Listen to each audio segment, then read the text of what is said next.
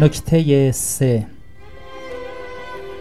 استفاده از اهداف زندگی دانش آموزان برای ایجاد انگیزه در آنها.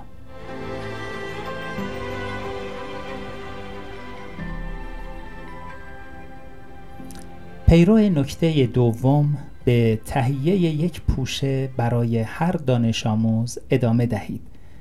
به تدریج تصویری از آنچه هر کدام دوست دارند در زندگی انجام دهند به دست خواهید آورد. این اطلاعات بسیار مفید خواهند بود چرا که بر اساس آنها می توانید سطح علاقه دانش آموزان را با ربط دادن موضوع درس به علایق شخصی آنها بالا ببرید.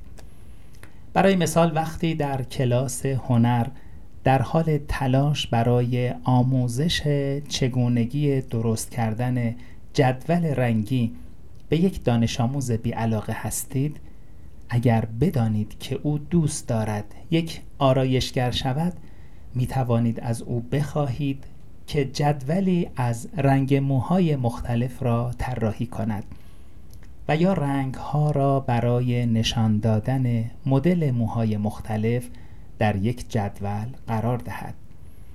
البته در عمل این امکان وجود ندارد که چنین کاری را در هر درس و در مورد هر دانش آموز انجام داد.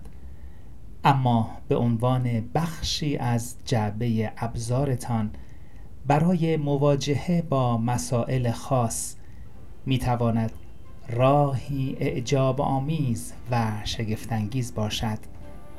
راهی که دانش آموزان را برای انجام کارهای مفید و معنیدار برمی انگیزد